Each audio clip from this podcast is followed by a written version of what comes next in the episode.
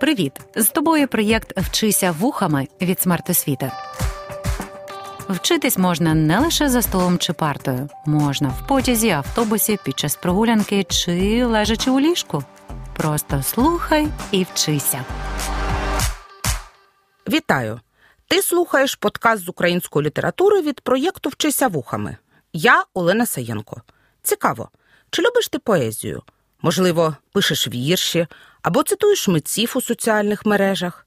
Пропоную послухати уривок із треку Мертві поети для проєкту Фокстроти від мистецького арсеналу. Але навіть по смерті мова є важливою, подібна до поглиблення річища, схожа на перше осіннє прогрівання великого дому. Єдине правило закорінюватись і пробиватись. Єдиний шанс триматись за гілку голосу. Поза тим не буде нічого. Ніхто не запам'ятає тебе за твоїм мовчанням.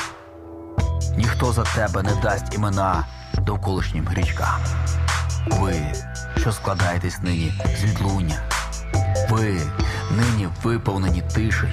Горіть, нужбо, горіть, горіть травою, горіть паморозю, горіть диригентами.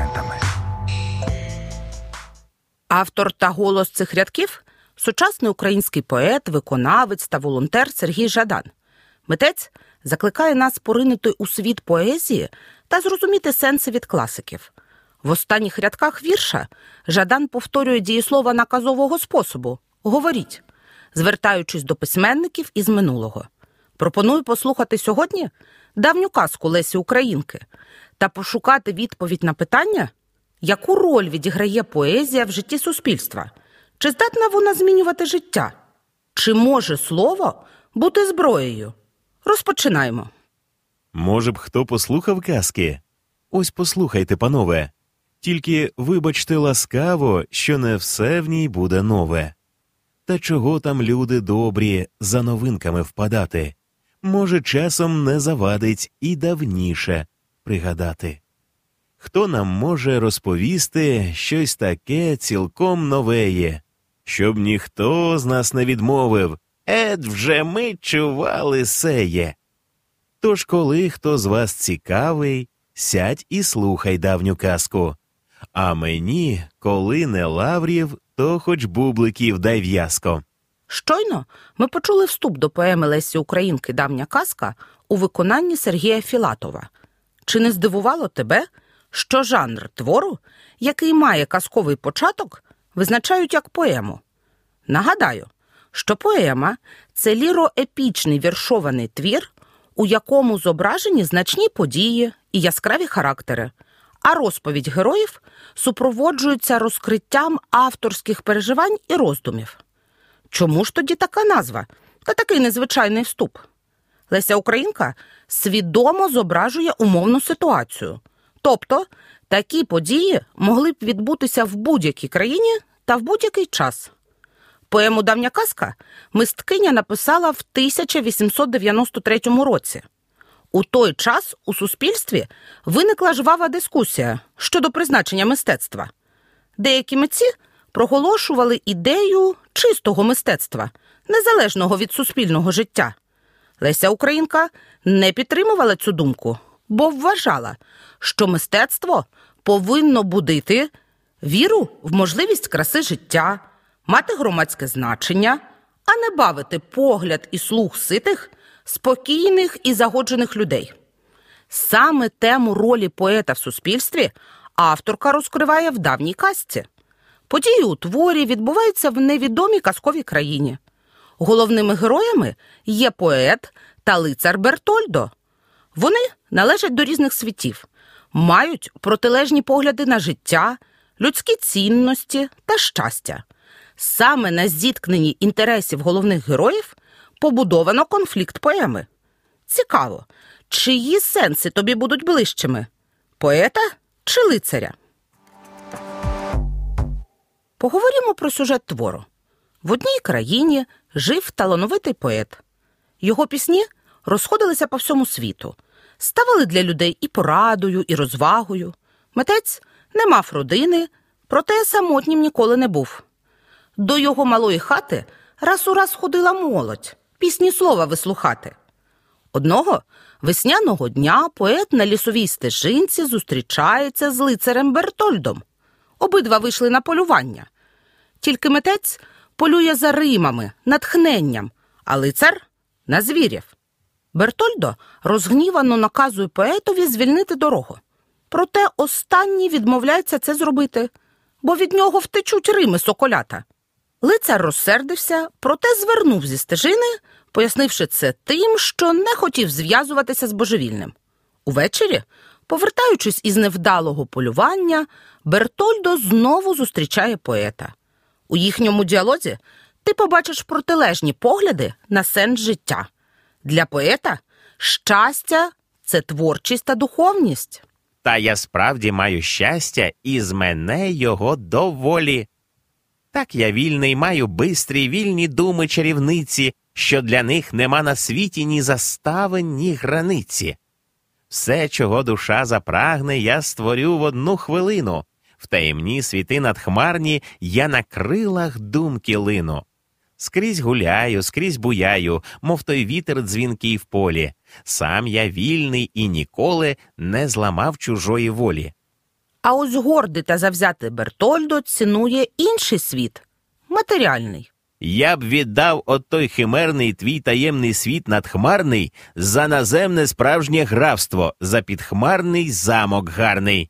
Я б віддав твоє багатство і непевнії країни за єдиний поцілунок від коханої дівчини.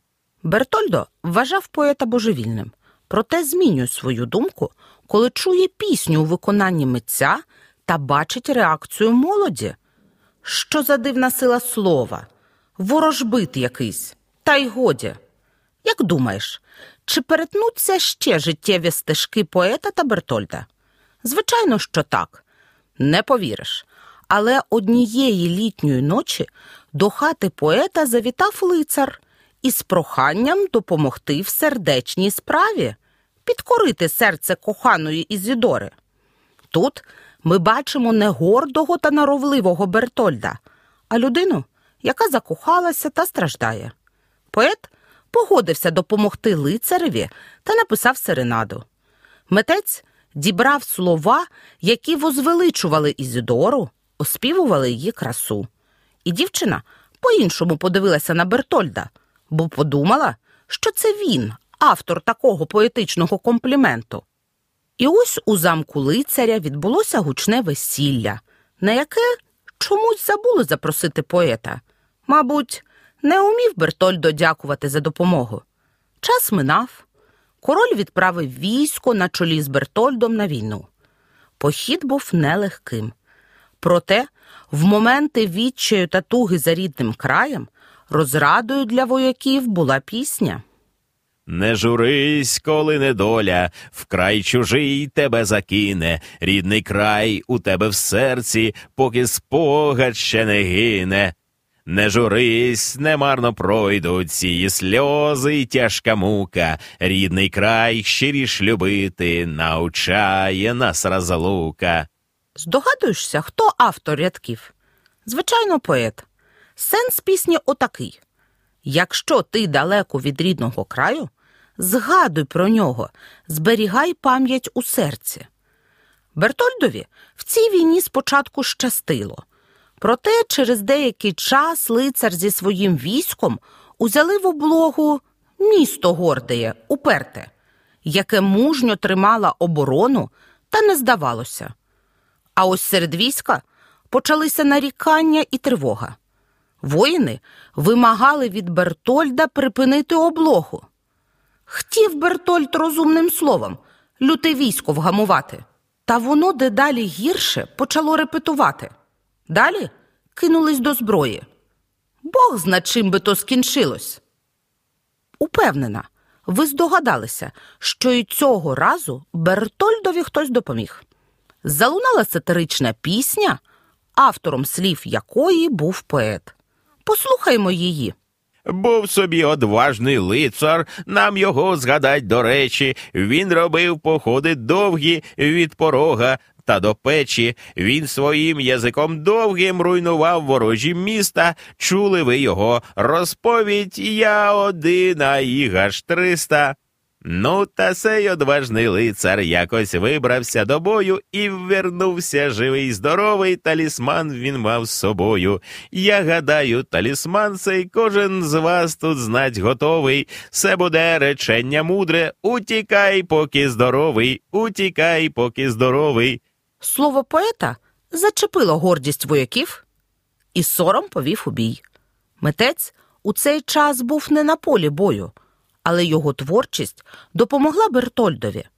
Лицар повернувся з походу не лише переможцем, а ще й багатою людиною. Начебто всі мрії Бертольда здійснилися кохана дружина, слава, статки, титул графа, лад та мир у володіннях. Час минав, і життя простих людей ставало схожим на пекло, адже розкішне буття Бертольда вимагало коштів, тож він почав вводити різні мита та податки. Трудно навіть розказати, що за лихо стало в краю. Люди мучились, як в пеклі. Пан втішався, як у раю. Пан гуляв у себе в замку, у ярмі стогнали люди, і здавалось, що до віку все така неволя буде. Зверни увагу, що Леся Українка протиставляє розкішне життя, свавілля лицаря та страждання простого народу. Такий прийом протиставлення називається антитезою. І знову в країні лунає слово поета, який стає на захист твого народу, займаючи принципову позицію. У мужика землянка вогка, у пана хата на помості. Що ж, недарма люди кажуть, що в панів біліші кості. У мужички руки чорні, у пані рученька тендітна. Що ж, недарма люди кажуть, що в панів і кров блакитна. Мужики цікаві стали. Чи ті кості білі всюди, чи блакитна кров пролється, як пробити пану груди? Пісня поета також побудована на антитезі. Вогка землянка в мужика, хата на помості в пана, чорні руки мужички, тендітна рученька пані. Ця пісня налякала Бертольда. Мабуть, розумієш чому? Лицар знав силу слова поета та боявся гніву простого народу. Бертольдо відправив до митця своїх слуг. Посланці передали поетові, що граф нарешті готовий віддячити та пропонує митцеві стати придворним співцем та жити в багатстві та славі. Як гадаєш, чи погодився поет на цю пропозицію? Звичайно, що ні. Він не проміняв свободу на золоту клітку. Золотих не хочу лаврів, з ними щастя не здобуду. Як я ними увінчаюсь, то поетом уже не буду. Не поет, у кого думки не літають вільно у світі, а заплутались навіки в золотії тонкі сіті. Бертольдо не стерпів відмови та наказав ув'язнити поета. Проте митець не боявся тюрми, бо грати не здатні стримати слова, яке служить народові. Зрештою, поет загинув у в'язниці, а Бертольда вбили люди під час повстання. Проте протистояння триватиме й надалі. Адже живі нащадки графа, такі ж свавільні, живі й поетові нащадки, які слово гостре гартують. А коли війна скінчиться, того й діла, того слова, то скінчиться давня казка, а настане правда нова. Це останні рядки поеми Лесі Українки. Мисткиня розуміє, що боротьба триватиме довго, але вірить, що вона закінчиться перемогою добра. Тож, яке призначення поета в суспільстві, на думку Лесі Українки? Слово митця повинно не тільки дарувати красу та насолоду, але і служити народу, захищати його інтереси. У поемі авторка порушує інші проблеми: уміння бути вдячним за допомогу, моральний обов'язок перед іншими, гідність, гордість і гординя, особиста свобода та її межі, сенс щастя. А чи ти погоджуєшся з думкою Лесі Українки? Проєкт Вчися вухами творить громадська організація Смарт Освіта за підтримки Educo Foundation.